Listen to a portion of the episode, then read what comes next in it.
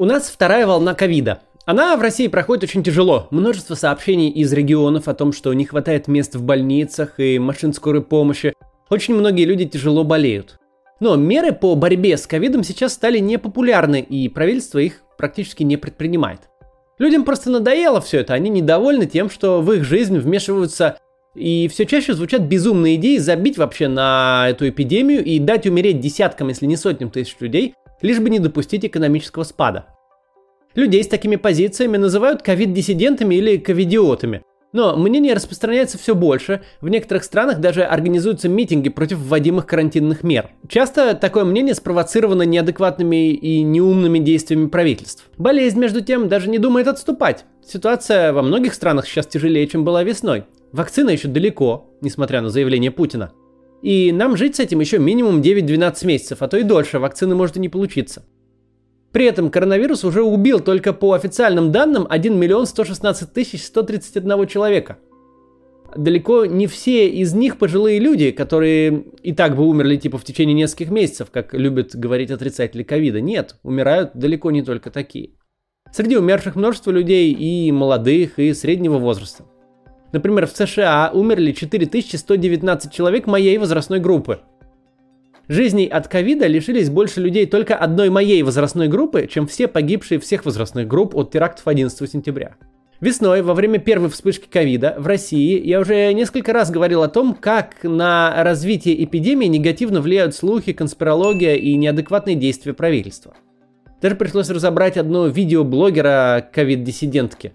Ссылку на тот разбор оставлю в конце. Однако во время условной первой волны коронавируса Правительство в России э, в целом, и особенно в Москве в частности, вело себя довольно человекообразно. Да, бизнес практически не поддерживали, и людей довольно слабо поддерживали финансами, что было ошибкой. Но, по крайней мере, ввели эти вот самые нерабочие дни, а, выплаты по 10 тысяч рублей на ребенка, а в Москве сделали систему электронных пропусков и ввели довольно жесткий локдаун. Косяков в этой системе было достаточно, но она худо-бедно сдерживала людей от тусовок на улице или где-то в помещениях, тем более от поездок в метро и прочих шатаний. Например, уровень активности людей на улицах Москвы 18 октября составил 37%. Для сравнения, 5 апреля, вскоре после введения режима нерабочих дней, он составлял 3%. То есть э, почти все люди реально сидели дома. При этом 5 апреля в Москве по официальной статистике было зафиксировано 536 новых случаев за день, а 18 октября 4610. Это указывает как на неадекватные действия руководства города и страны, так и на отрицание людьми опасности коронавируса. Почему же так происходит? Есть несколько основных причин. Среди них как политические, так и психологические. Рассмотрим те факторы, которые делают людей ковид-диссидентами и попробуем сформулировать, какие меры со стороны политиков и чиновников, ответственных политиков и чиновников, могли бы перетянуть людей на светлую сторону. Все это важно понимать для адекватного анализа ситуации. Так что давайте разбираться.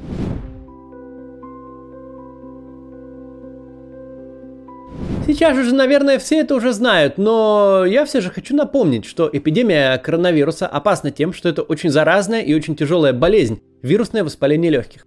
При бесконтрольной вспышке заболевания, когда правительством не принимаются никакие меры, в густонаселенных районах происходит переполнение больниц и коллапс системы здравоохранения.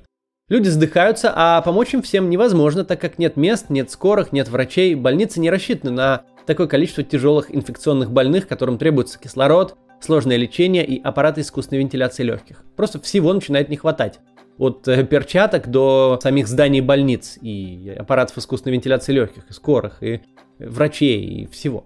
Чтобы не допустить переполнения больниц, ответственные правительства вводят карантинные меры, которые в настоящее время стали очень непопулярны, однако все равно необходимы.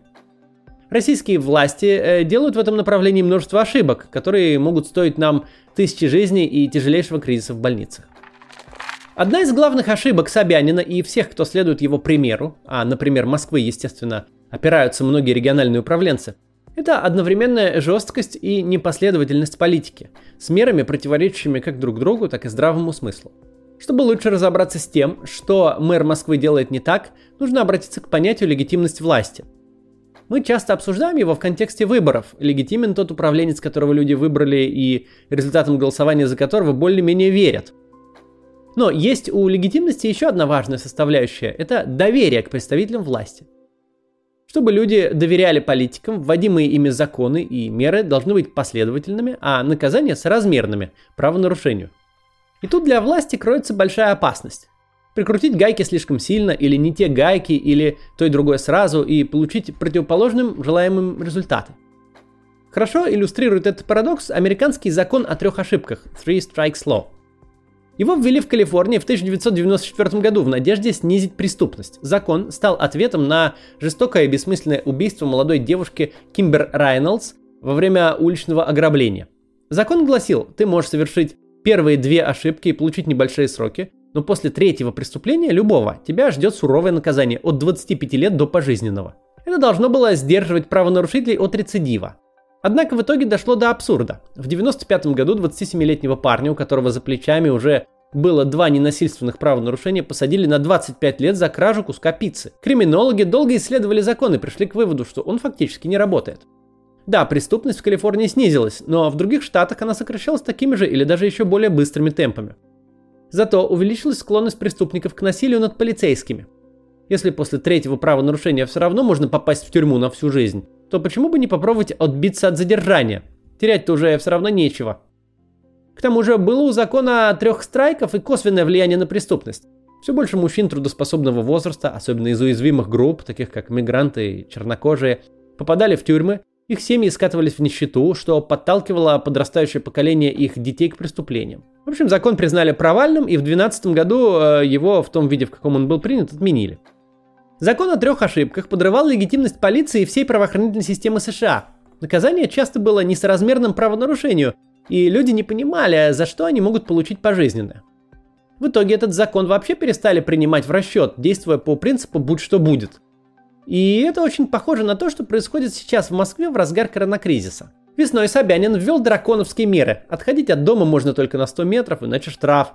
А если вы заболели, то нужно установить на телефон приложение для мониторинга. Не пришлете по первому его требованию селфи, подтверждающее, что вы дома, тоже получите штраф. И не важно, что у вас температура 39, и вы все это время спали, добросовестно соблюдая карантин. К чему это все привело к нынешнему октябрю? Москвичи просто отказываются сдавать тесты. Вдруг их посадят на жесткий карантин с отчетами по 5 раз в день. Не зная свой статус по коронавирусу, легко убедить себя, типа, ой, у меня просто простуда, и продолжать ходить по делам, разнося заразу. Очень многие люди это делают. Вообще все мои знакомые заболевшие в начале, до того, как получили положительный тест, причем часто этот тест они получали сильно после болезни. Так вот, вначале они начинали рассказывать, что у них просто простуда и вообще ничего страшного, и это уж точно никак не коронавирус. По разным косвенным причинам определяли они. Людям хочется отрицать такое. Вишенка на торте с московской политикой – это запрет прогулок, который был введен весной. Или, например, запрет бегать э, в качестве тренировки. Это при том, что гулять с соблюдением социальной дистанции по улице или бегать одному – это одно из самых безопасных мероприятий во время пандемии. Но при этом гулять дальше 100 метров от дома было нельзя, а ездить в метро и ходить в магазины, куда более опасные занятия, можно – все парки были закрыты. Все интуитивно понимали глупость такой политики, поэтому выполнять дурацкие приказы мэра отказывались даже под угрозой штрафа и продолжали гулять. И правильно, в общем-то, делали. Прогулки на свежем воздухе и активность помогают поддержать иммунитет, а штрафы за нарушение самоизоляции незаконны в отсутствии чрезвычайного положения. В результате теперь новые требования мэра Москвы и руководителей других регионов, копирующих его политику, никто не будет воспринимать всерьез. Единственный адекватный выход признать свои ошибки и заявить, что нынешние меры будут вводить с их учетом. Ну или поменять тех людей, которые управляют городами.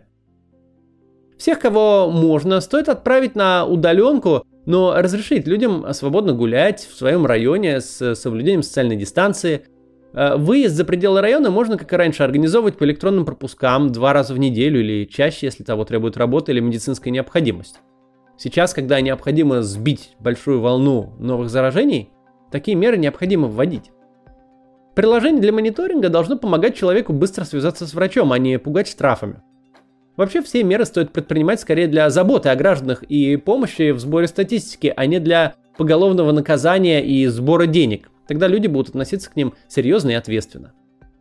А вот для тех, кто имеет подтвержденный ковид имеет смысл ввести большие штрафы за нарушение карантина, не 4000 рублей, а хотя бы в 10 раз больше. Также к ним стоит применять уголовную ответственность, если кто-то заболел, заразившись от них и умер. Потому что такие люди, расхаживая по городу, несут реальную опасность для других и осознают это.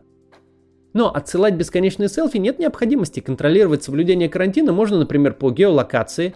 Да и само понимание, что за нарушение карантина последует существенный штраф, будет удерживать больных ковидом дома а, куда сильнее надоедливого приложения. В продолжении предыдущей темы, одно из самых дурацких и опасных требований, которые ввели в мэрии Москвы, а следом за ней в других городах, это требование носить вместе с масками перчатки. Причем эти меры идут как бы в комплекте. Если вы э, носите все и вы защищены, или если вы, типа, например, забыли дома перчатки или вам в них неудобно, то уже можно не надевать ничего, все равно без толку, и штраф вы получите точно такой же, как если вы были и без маски. Однако на самом деле это, конечно, все не так. Эффективно защищает от распространения коронавирусной инфекции именно маска. Если вы больны и не в курсе этого, вы не позволите вирусу перекинуться на окружающих, а многие люди болеют э, без симптомов. Если вы здоровы, а рядом с вами оказался носитель без маски, маска вас полностью не защитит от вдыхания вирусных частиц, но может уменьшить их количество, а значит вирусная нагрузка будет меньше и заболевание может протекать легче. По маскам в начале эпидемии были другие рекомендации Всемирной организации здравоохранения и американского SDC, потому что их не хватало даже врачам. Но теперь масок всем хватает, и ходить в них, конечно же, необходимо и очень полезно. А вот перчатки не просто бесполезны, они еще и могут быть вредны. Специалисты говорят о том, что они создают искусственное чувство защищенности. Люди снова начинают трогать лицо, хотя мы вроде все успешно отучились это делать в начале эпидемии, когда речи о ношении перчаток не шло, и заносят вирус на слизистые. И еще эффективный метод предотвращения распространения коронавируса – мыть руки в течение 20 секунд или регулярно обрабатывать их санитайзером. Но как это сделать, если руки в перчатках?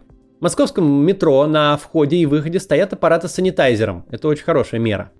Но предполагается, что вы заходите туда уже в перчатках, если вы выполняете требования эти абсурдные. Что нам предлагается сделать? Снять перчатки, обработать руки и надеть их снова? Или обработать руки в перчатках? В вагонах даже висит такая вот непонятная инструкция – разобраться в которой не под силу, наверное, даже тем, кто ее составлял. То есть предлагается и носить перчатки, и обрабатывать руки санитайзером. Интересно, как? Неудивительно, что люди видят такие взаимоисключающие параграфы, плюют и не соблюдают никаких мер вовсе. Хотя есть и позитивные данные. Если несколько недель назад меньше половины людей э, были в метро в правильно надетых масках, что показало исследование городских проектов, то во второй половине октября научная журналистка Дарья Шипачева, которая помогла мне подготовить сценарий для этого ролика, насчитала на зеленой ветке 70% людей в масках, закрывающих нос и рот, 20% в спущенных масках и только 10% совсем без них. Это радует. Но мы надеемся, что Собянин и его последователи в ближайшее время отменят идиотское требование носить перчатки и вместо этого напомнят всем тщательно мыть руки, обрабатывать их санитайзером и не трогать лицо. Так мы сможем замедлить распространение вируса. На эту тему наша депутатка Мосгордумы Дарья Беседина отправила Собянину письмо. Будем надеяться, что оно подействует. Один из любимых аргументов отрицателей коронавируса – это Швеция. Типа в Швеции не было национального локдауна, который был во многих странах, и можно считать, что и в России он фактически был. А ситуация там типа не хуже, чем в США и странах Европы. При этом шведы спасли, типа говорят э, вот такие люди, свою экономику. Сейчас у них пока нет официально признанной второй волны, и новые ограничения власти вводить пока не собираются. Так может типа и не нужен никакой карантин. Конечно же, все не так гладко, как может показаться на первый взгляд. Шведская модель борьбы с коронавирусом сейчас является одной из самых обсуждаемых и противоречивых тем. Кто-то считает стратегию полнейшим провалом, кто-то историей успеха. Давайте попробуем быстро разобраться. Действительно, в Швеции смертность от ковида 585 человек на миллион населения, в то время как в США эта цифра составляет 679, в Великобритании 643, а во Франции 515. Действительно, цифры очень близкие, но, во-первых, нельзя сказать, что США, Великобритания и Франция как-то особенно хорошо справились с первой волной пандемии. Локдауны там ввели слишком поздно, больницы переполнялись, средств защиты не хватало. В той же Германии, где реакция властей была куда более адекватной и своевременной, всего 118 смертей на миллион жителей. Во-вторых, нужно учитывать плотность населения. В скандинавских странах она традиционно довольно низкая, куда ниже, чем в какой-нибудь Италии или Испании, сильно пострадавших от ковида. По сравнению с другими странами Скандинавии, ситуация в Швеции полный провал. В Дании жертв вируса 118 на миллион, в Финляндии 63, в Норвегии 51. В 11 раз меньше, чем в Швеции. Да, можно рассуждать о том, что вот э, в Швеции, мол, уже все переболели, а в соседних странах из-за жесткого локдауна еще нет, и во время второй волны соседи скандинавы догонят шведов по смертности. Но это вряд ли будет так. Скорее всего, лидеры нордических стран, как и многих других европейских государств, будут держать максимально возможные ограничения вплоть до появления работающей вакцины, и у них не будет такого количества смертей, как в Швеции. Тому же идея о том, что в Швеции уже все переболели и сформировался коллективный иммунитет, это попытка натянуть сову на глобус. Никаких прогнозируемых 30-40%, что хотя бы близко к коллективному иммунитету, у шведов нет. В Стокгольме антитела в августе нашли у 17% людей. Столько же, сколько в Лондоне, где локдаун был. У норвежцев эта цифра на порядок ниже, 1%. Но так у них и умерло в 10 раз меньше людей. Если и то, и другое значение далеко от коллективного иммунитета, который мог бы защитить миллионы, то стоило ли жертвовать пятью с половиной тысячами жизней шведов? И, наконец, сам иммунитет к коронавирусу, возможно, очень кратковременный, по крайней мере, тот, что формируется в результате перенесенной болезни. Некоторые исследования показывают, что уже через два месяца после выздоровления антитела не определяются у половины переболевших. Так что рассчитывать на стратегию «давайте мы все переболеем, а кто умрет, ну, не повезло» не только неэтично, но может быть вообще и бесперспективно. Гораздо больше надежд на то, что ученые создадут действенную вакцину, эффект от которой продлится хотя бы полгода-год. Тогда мы будем делать прививку от ковида так же регулярно, как сейчас вакцинируемся от гриппа, ну а до тех пор придется потерпеть ограничения, чтобы спасти тысячи жизней. Десятки тысяч или сотни тысяч. Кстати, по поводу экономики. Ее падение в Швеции действительно было немного ниже, чем э, в других странах, но не сильно. Минус 86% у них в сравнении с 11,9% в среднем в Евросоюзе за второй квартал 2020 года. Но стоит ли это несколько пунктов э, ВВП 5,5 тысяч человеческих жизней шведов? В современном мире, где ценность человеческой жизни прежде всего, ответ на это для любого адекватного политика очевиден – не стоит. Возможно, причина того, что некоторые люди не соблюдают ограничения, вовсе не в том, что политики совершают ошибки. И даже не в том, что люди не верят в коронавирус и его серьезность, если такое вообще возможно в октябре 2020 года. Они могут все прекрасно осознавать, но усталость от пандемии и когнитивные искажения влияют на процесс принятия решений не в лучшую сторону для развития эпидемии. Такую глобальную пандемию, как нынешняя, можно сравнить с войнами прошлого века – сейчас перед тем, как поговорим об этом, хочу вам порекомендовать инстаграм моей жены, э, Кати Потюльной. Туда вы можете зайти и посмотреть наших котов, которыми вы чрезвычайно интересуетесь все время. Сейчас посадим кота туда назад, как вы любите, ну а в инстаграме вы можете регулярно их наблюдать. Ссылка будет в первом комментарии. А, так, кота посадить. Так вот, канадский психиатр Джон Маккерди изучал э, феномен бесстрашия людей перед э, большой опасностью на примере Второй мировой войны. О результатах своих наблюдений он написал в книге The Structure of Morale – Структура морального духа.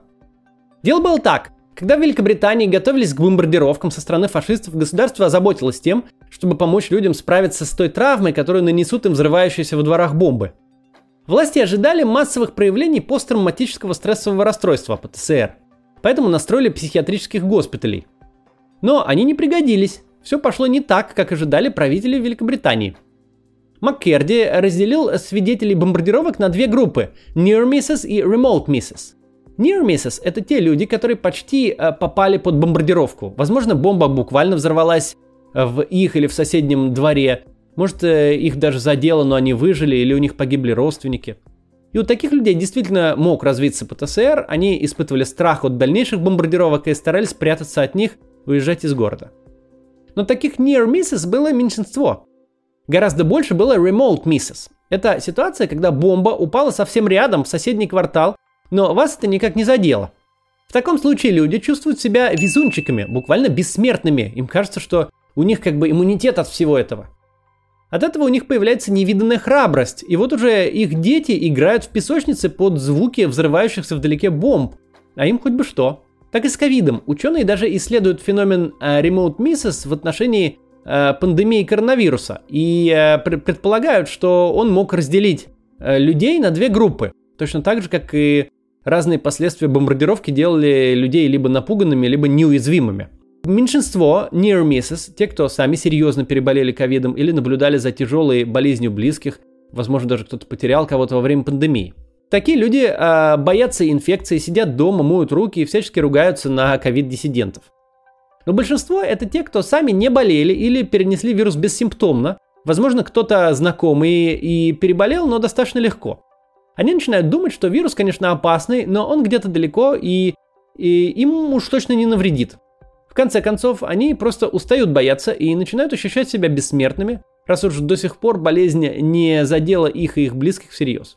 Что же с этим делать? Пожалуй, только помнить об этом когнитивном искажении и понимать, что болезнь все еще рядом и все еще представляет большую опасность для вас, а также для ваших пожилых родственников. Возможно, стоит также транслировать в медиа больше кейсов, где молодые люди болеют достаточно серьезно. Это не значит, что нужно наводить панику, но и распространять идею, что молодым вирус не страшен, тоже неразумно. Тут стоит руководствоваться принципом известного врача-блогера доктора Майка, который э, советует во время коронавирусной пандемии быть alert, not anxious. Не доводить себя до тревожного расстройства чтением новостей, однако оставаться внимательным и осторожным. Для примера, недавно от ковида умер молодой и совершенно здоровый инстаграм-блогер, отец троих детей.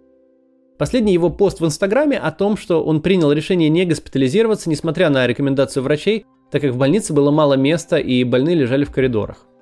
При этом он, он был совершенно здоров. То есть, если посмотреть его инстаграм, это здоровый мужчина примерно моего возраста. Будьте, пожалуйста, внимательны к себе и к окружающим. В ближайшее время нам э, придется ограничивать себя и проявлять большую социальную ответственность, особенно в той ситуации, когда наши политики отказываются принять адекватные меры.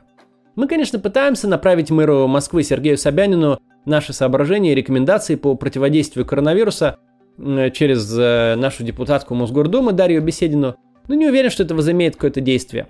Обычно они как-то демонстративно не прислушиваются, хотя э, на самом деле очень многие наши письма в результате оказываются выполненными, хотя и совсем не по э, типа не по нашему предложению, а совсем по какому-то другому поводу. В общем, может и сработает, но мы пытаемся. В общем, носите маски, мойте руки, по возможности не посещайте публичные места, соблюдайте социальную дистанцию и обязательно отправьте это видео знакомым, которые не верят в серьезность коронавируса. Так мы вместе сможем замедлить распространение вируса и спасти множество жизней. До завтра.